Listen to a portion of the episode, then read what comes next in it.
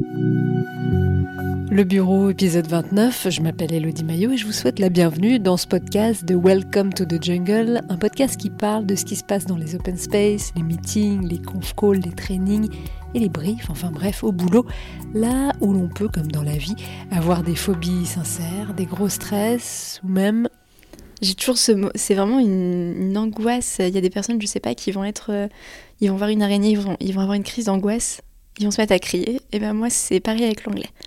Dès qu'il y a une personne qui parle anglais dans mon cercle et que je me dis, je vais devoir parler anglais, ça se met à crier intérieurement en moi.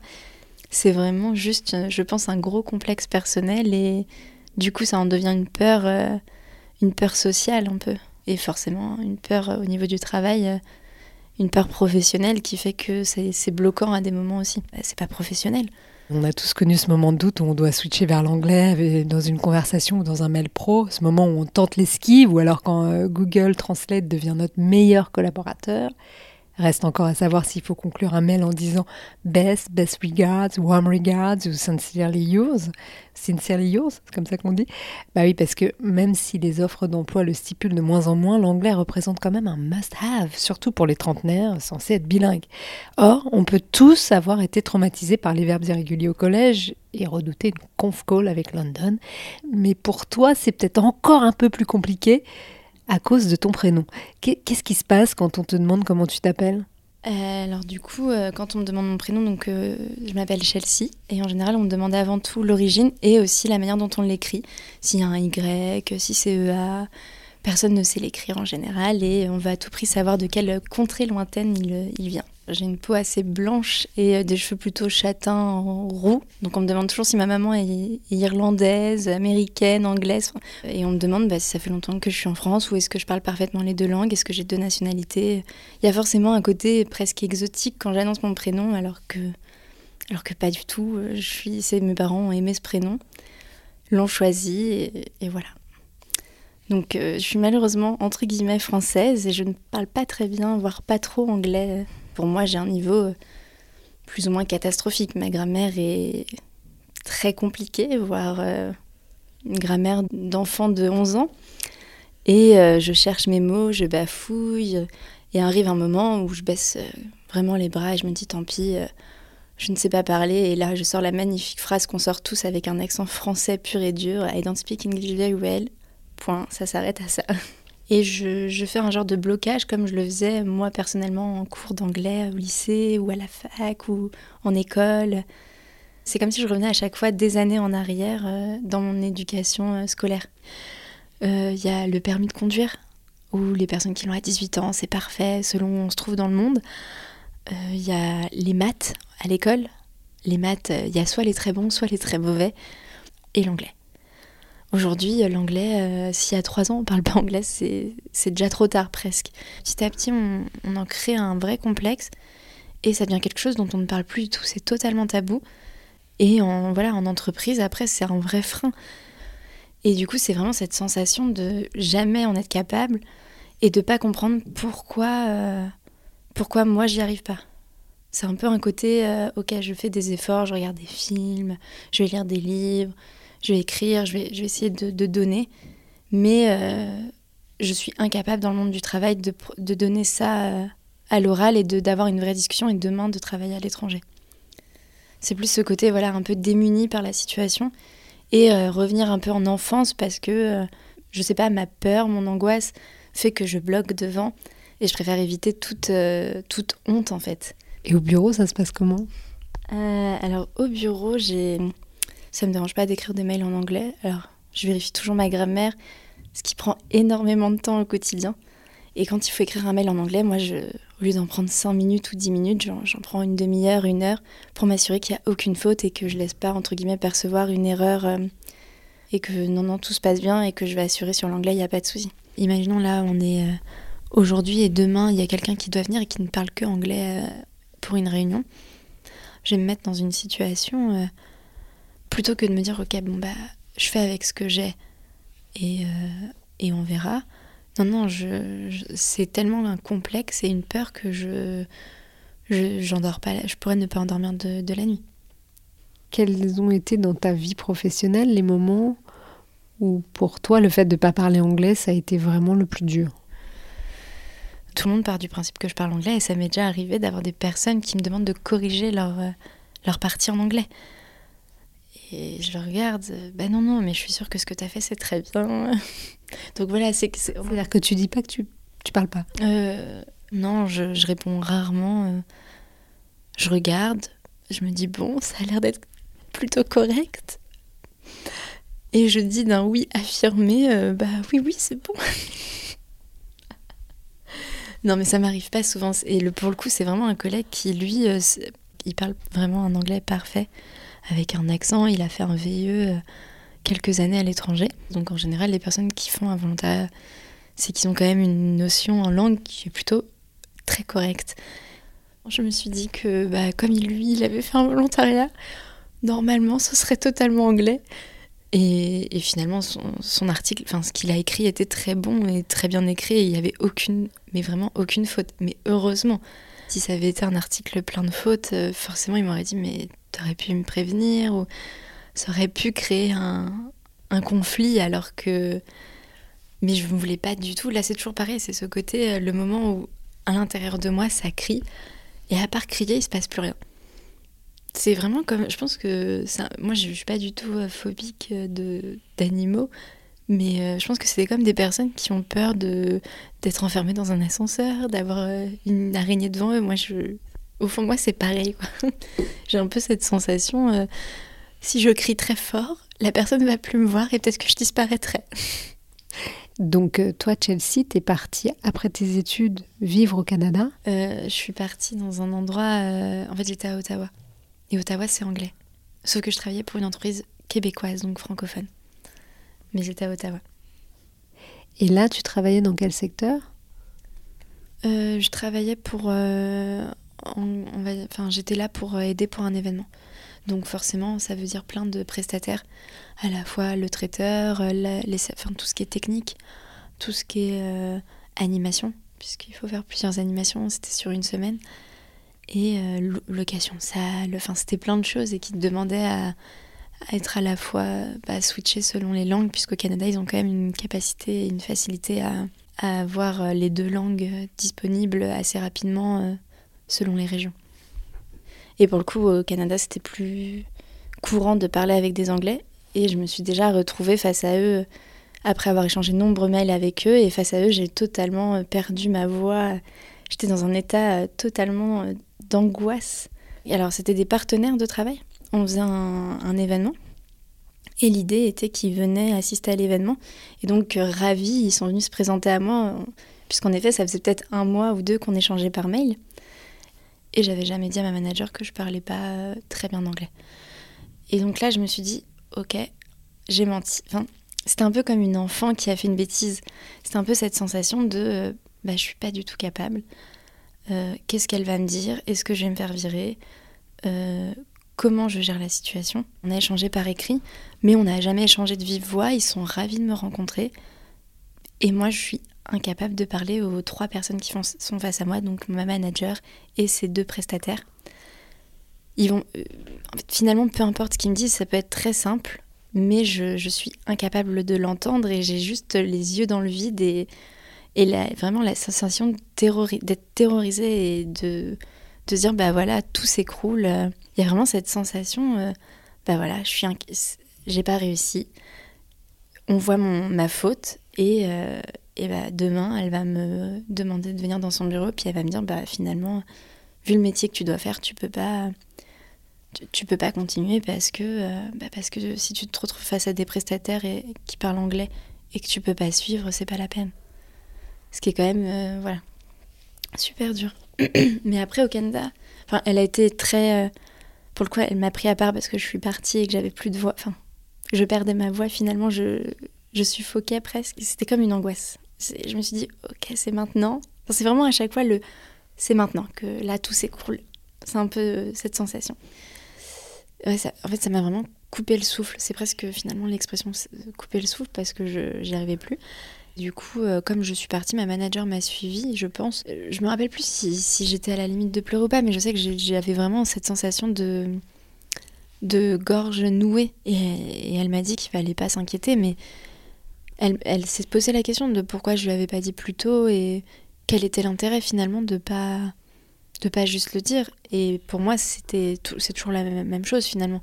C'est que dû à, ce prénom, dû à, à, cette première apparence ou cette première sensation qu'on peut avoir quand on me rencontre, bah, je me dis en fait, euh, moi je, je mens, je mens pas. Je, me contente juste de laisser, euh, laisser la chose. Enfin, je lui avais dit, tu m'as demandé d'écrire en anglais. Bon, bah, j'ai écrit. Mais l'idée de parler comme ça, je je suis terrorisée, je n'y arrive pas. Et c'est un peu presque incompréhensible parce que finalement, il n'y a pas de, de réelle crainte quand on est dans un événement.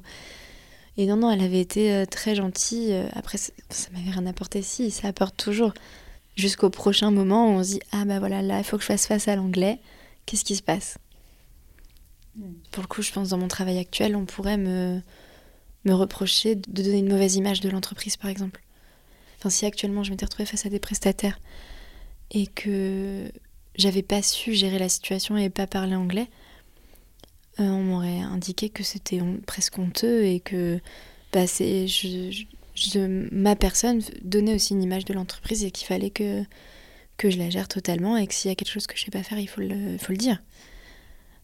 Au risque de, bah, voilà, de peut-être perdre son poste ou autre. Alors que là, au Canada, c'est plutôt. Euh, c'était vraiment fait avec. Euh, presque inquiétude pour moi finalement. Euh, bah, pourquoi tu m'en as pas parlé plus tôt? Si j'avais su, je t'aurais pas mis au pied du mur. Enfin, c'était vraiment. On aurait pu régler ça ensemble. On aurait pu préparer quelques phrases, m'assurer que pour toi c'était bon. Il y avait rien de méchant. Après, j'ai pas de souvenir malheureusement de comment ça s'est passé par la suite de la journée parce que pour moi c'est toujours des, comme des, des blackouts pour le coup. Ah oui, je, je perds toute raison dans ces cas-là. Et pour le coup, aujourd'hui, je travaille dans, donc dans un groupe industriel plus, qui, a besoin de s'exporter, ou en tout cas qui s'est déjà exporté. Et euh, quand je suis arrivée, donc ça, fait, ça fait pas si longtemps que je travaille là-bas, maintenant ça fait euh, quasi un an. Au moment de l'entretien d'embauche, ma première peur était euh, qu'on se mette à me parler en anglais. Là, il, s'avère que pendant mon entretien d'embauche, il n'y a eu aucun moment où on a parlé de l'anglais. Je me demandais si je devais aborder le sujet ou pas. Et donc, on n'en a pas du tout parlé le premier jour, donc on m'a présenté donc encore une fois à Chelsea. Ah, c'est et parfois les gens se présentent d'abord en anglais, du coup. Euh, ça m'arrive même dans les, pour le coup, dans ma vie personnelle, dans les aéroports où si ça m'arrive de perdre un bagage. Et on m'a appelé avec un vrai accent euh, prononcé à l'anglaise. Et je me suis dit, waouh, il va être déçu quand il va savoir ce monsieur. Et donc là, j'arrive dans ce nouveau travail. Donc forcément, comme ça m'arrive depuis toujours, on se présente parfois en anglais à moi je rigole et pour le coup, là, j'arrive quand même à faire une petite phrase en anglais pour rire. Par contre, je précise que je suis française, sinon là, c'est foutu.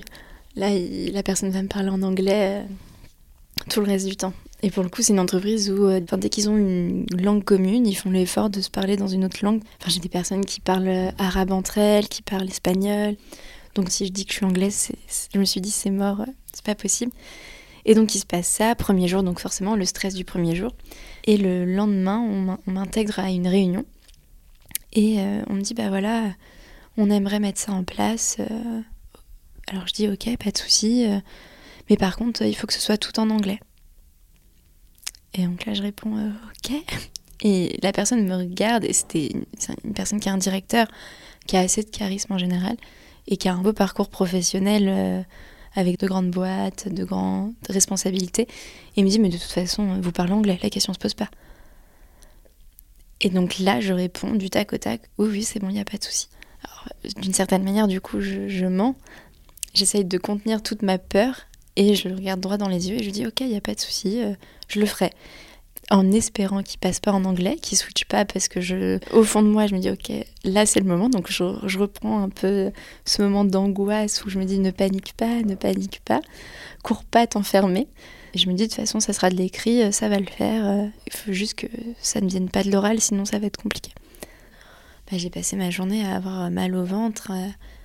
J'étais malade finalement. C'était comme la sensation d'être malade et, de rien pouvoir euh, avaler et juste d'attendre et de mais ça arrive sur plein de moments quand j'ai un doute sur la possibilité. Si, imaginons là, on est euh, aujourd'hui et demain, il y a quelqu'un qui doit venir et qui ne parle que anglais euh, pour une réunion. Je vais me mettre dans une situation. Plutôt que de me dire, ok, bon, bah, je fais avec ce que j'ai et on verra. Non, non, je, c'est tellement un complexe et une peur que je, j'endors pas, je pourrais ne pas endormir de, de la nuit. Et après, j'y passe, euh, s'il faut, euh, ma nuit entière, mes nuits entières, quand euh, j'ai fini cette réunion. Donc, déjà, je suis sortie pour souffler un peu parce que je, voilà, je m'étais dit, ok, je viens de lui dire que je parle anglais. Aujourd'hui, il m'annonce qu'il veut des écrits. Demain, il m'annonce que je fais des présentations. Comment je réagis? Et du coup, ça me, ça met dans une situation où je suis, bah, vraiment, c'est avoir le souffle coupé et avoir cette sensation de, bah, ça, bloque tout. C'est vraiment le ventre noué, serré, et je peux rien avaler. Je, je peux rentrer et après je rumine, je rumine chez moi en me disant bah voilà comment je vais faire. Donc je commence à presque pas péter un câble, mais un peu, je me mets à, à mettre des, des post-it partout pour me rappeler comment on dit ça en anglais. Comment... Enfin, je peux en arriver là et me dire euh, presque en 24 heures, ça y est, je vais parler anglais. Ce qui n'est pas possible. Et à ce moment-là, du coup, quand il te dit euh, vous parlez anglais, Qu'est-ce que tu fais? Comment tu fais pour rédiger ce rapport en anglais? C'était c'était pas un vrai rapport de quelques pages, c'était vraiment un rapport, euh, on va dire, c'était des, des, brèves à proposer, mais je veux que ce soit, euh, ce soit réussi en tout cas. Je le fais relire pour m'assurer qu'il n'y ait pas trop de fautes. Ou... Par qui? Alors pour le coup, j'ai un dans ma vie personnelle, je suis avec quelqu'un qui a une facilité énorme en langue. Donc pour le coup, il va la personne va relire mon, mon texte et s'assurer qu'il n'y a pas trop d'erreurs et se, presse de me m'indiquer que finalement, regarde, tu parles bien anglais, non? Non. Mais aujourd'hui, Chelsea, quand tu dois rédiger toutes ces petites notes en anglais, comment est-ce que tu fais concrètement? Comment tu les rédiges?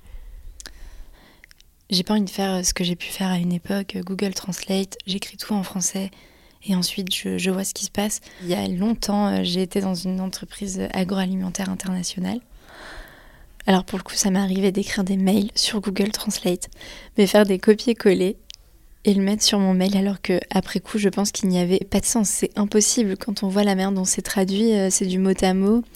J'étais avec une responsable qui était euh, française, brésilienne et anglaise. Donc elle parlait trois langues parfaitement. Elle écrivait un français impeccable aussi. J'ai dû la mettre en copie et elle s'est rendue compte un peu que c'était pas c'était pas très anglais. Et elle m'a dit euh, Je veux relire tous tes mails. Et aujourd'hui, euh, ce que je fais, c'est que j'essaye donc d'éviter de, l'écrire d'abord en français et y réfléchir vraiment en anglais. Ce qui fait que vraiment, ça me prend un temps. C'est presque une toute petite mission dans toutes mes missions actuelles, sauf que je vais y prendre un temps beaucoup plus important que les autres. Et ensuite, je le passe quand il est à peu près anglais, français, on va dire une langue entre les deux. Je le passe dans Google Translate en anglais pour le français et je vois s'il y a des choses qu'il comprend vraiment pas ou pas euh, pour essayer de me dire euh, est-ce que c'est bien ou pas. Et Chelsea, est-ce que toi tu as réussi à parler de ce complexe avec d'autres amis à toi qui se retrouveraient dans, ton cas un petit peu? Mais c'est drôle parce que d'habitude on n'en parle pas souvent. Et je sais pas pourquoi depuis euh, ces derniers jours j'ai vu donc deux copines à moi et ensuite une autre copine. Et on s'est retrouvés à parler de l'anglais. Alors que ça mais vraiment ça n'arrive jamais, je ne sais pas ce qui s'est passé. Euh, si je faisais un résumé des, deux discussions, c'est euh, cette sensation d'être démuni et de d'être un peu un raté si on parle pas anglais. Ou en tout cas si on parle pas bien anglais. Et euh, j'ai une autre, une autre personne autour de moi qui vient de demander une formation à son employeur, ce que je trouve très respectable et totalement. Enfin, moi, je me vois pas du tout. je me vois pas du tout demander une formation en langue à, à mes employeurs. Pourquoi? Bah, Parce que ça voudrait vraiment dire que je ne parle pas bien anglais et que ça enlève un peu un, côté, un, acquis que tout le monde pense que je vais avoir. C'est vraiment une sensation de se mettre en moment de faiblesse et se dire bon bah voilà, j'assume, je ne parle pas anglais, malgré euh, tout plein de, de conditions qui, qui m'entourent dans ma vie euh, pro et personnelle, je ne parle pas bien anglais et j'ai besoin d'une formation. Et j'ai trop peur de la réponse que je peux recevoir. Et là où je suis aujourd'hui, pour moi, c'est vraiment impossible. Alors que peut-être que je serais surprise par ma manager qui pourrait avoir un, comportement euh, bienveillant sur le sujet en me disant bah voilà, il n'y a pas de souci, euh, on va se débrouiller puisque je suis pas sûre qu'elle parle un anglais parfait non plus. Pour le coup, j'ai jamais vu parler anglais, j'en ai aucune idée, peut-être qu'elle parle pas du tout anglais. C'est ça qui est fou. Je me rends compte.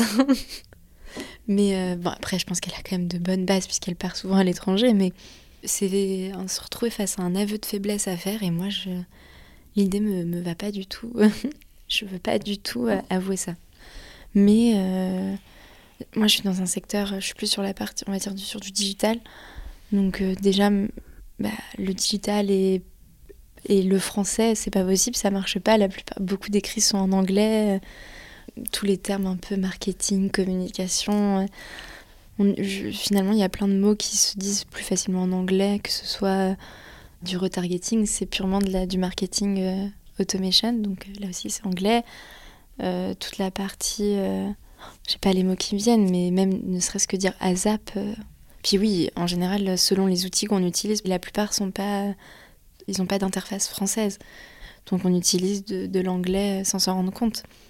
Mais c'est différent de l'utiliser et de, voilà, de le lire et au fil du temps de s'adapter à ce, à ce vocabulaire que de devoir le parler de manière spontanée. Je sais pas, je trouve qu'il y a une différence entre utiliser euh, trois fois le terme euh, ASAP et enfin tous ces petits mots de vocabulaire qui, qui font du franglais qu'on fait beaucoup dans les entreprises aujourd'hui et avoir une vraie discussion enrichissante sur euh, une façon de travailler, sur un projet à mener ensemble, avoir une discussion en anglais sur une stratégie à, mettre en place pour une entreprise. C'est pas, pas aussi impactant et je suis pas sûre qu'on se nourrisse autant. On utilise des termes qu'on utilise quotidiennement sans vraiment. Parfois, je suis même sûre qu'on n'arrive plus à les traduire tellement c'est logique. Euh, et, je pense que oui, on est plus que ce qui semblerait euh, en France à être complexé pour l'anglais et justement à avoir déjà ce premier complexe du, de la prononciation. Il y a une époque, on va dire, j'ai eu un manager qui parlait parfaitement anglais, qui avait un vocabulaire vraiment impressionnant et qui pouvait écrire des rapports de 80 pages en anglais et qui avait un accent purement français. C'était incroyable parce que je me disais mais c'est pas possible, on peut pas le comprendre dans l'autre sens. Et finalement, les personnes étaient totalement habituées, se posaient pas la question, personne en, riait, et même si ça arrivait, il, faisait savoir que lui, ça lui allait très bien, et que s'il était compris, bah, après tout, euh, il faisait aucune faute de syntaxe, aucune faute de grammaire. Ça, ça semblait totalement euh, logique. Et je pense qu'il a raison. Enfin, on a toujours trouvé ça finalement presque mignon d'avoir un petit accent euh, et des petits mots qu'on mâche ou des petits mots qu'on dit mal. J'ai jamais eu un seul reproche à part en cours d'anglais, en fait. dans, dans la vie professionnelle, le peu où j'ai eu besoin de parler anglais, on a toujours trouvé ça drôle, ce côté euh, petit accent qui, bah oui, en effet, la personne est française, mais euh, on comprend très bien ce qu'elle dit, c'est pas. ça change rien. T'as déjà pensé à changer de prénom? Ah, c'est une bonne question. Euh, non, j'y ai jamais pensé. C'est vraiment un prénom qui me plaît et c'est vrai que bah, j'ai entre guillemets la chance que peu de personnes l'aient encore en France. Et on me fait toujours savoir que c'est un joli prénom, que c'est original, ce qui est pour moi un vrai fardeau presque, puisque maintenant on pense que je suis anglaise. Mais je me verrais pas du tout m'appeler autrement. Je me dis, voilà, à, quelques mois des 30 ans, est-ce que finalement euh, il faut pas arrêter de fuir et passer de l'autre côté et faire de ce prénom euh, une vraie force, entre guillemets et se dire euh, allez, euh, tant pis si j'ai pas un accent waouh, mais je parle anglais et, et on me demande si je suis anglaise ou pas et que fièrement je peux mentir et dire oui. Voilà, depuis Chelsea travaille toujours dans la même boîte et elle espère bientôt pouvoir se la péter en anglais, dit-elle. C'était le bureau et celle qui ne parlait pas anglais. Moi, je vous retrouve dans 15 jours avec un nouvel épisode. En attendant, vous pouvez retrouver tous nos podcasts sur les plateformes d'écoute et sur welcome to the jungle.co. Si vous aimez, n'hésitez pas à en parler autour de vous, dites-le nous, say it loud, likez-nous, partagez nos épisodes et n'hésitez pas aussi à nous écrire pour nous raconter vos histoires de bureau. Une seule adresse pour ça, au singulier wttj.co. À bientôt!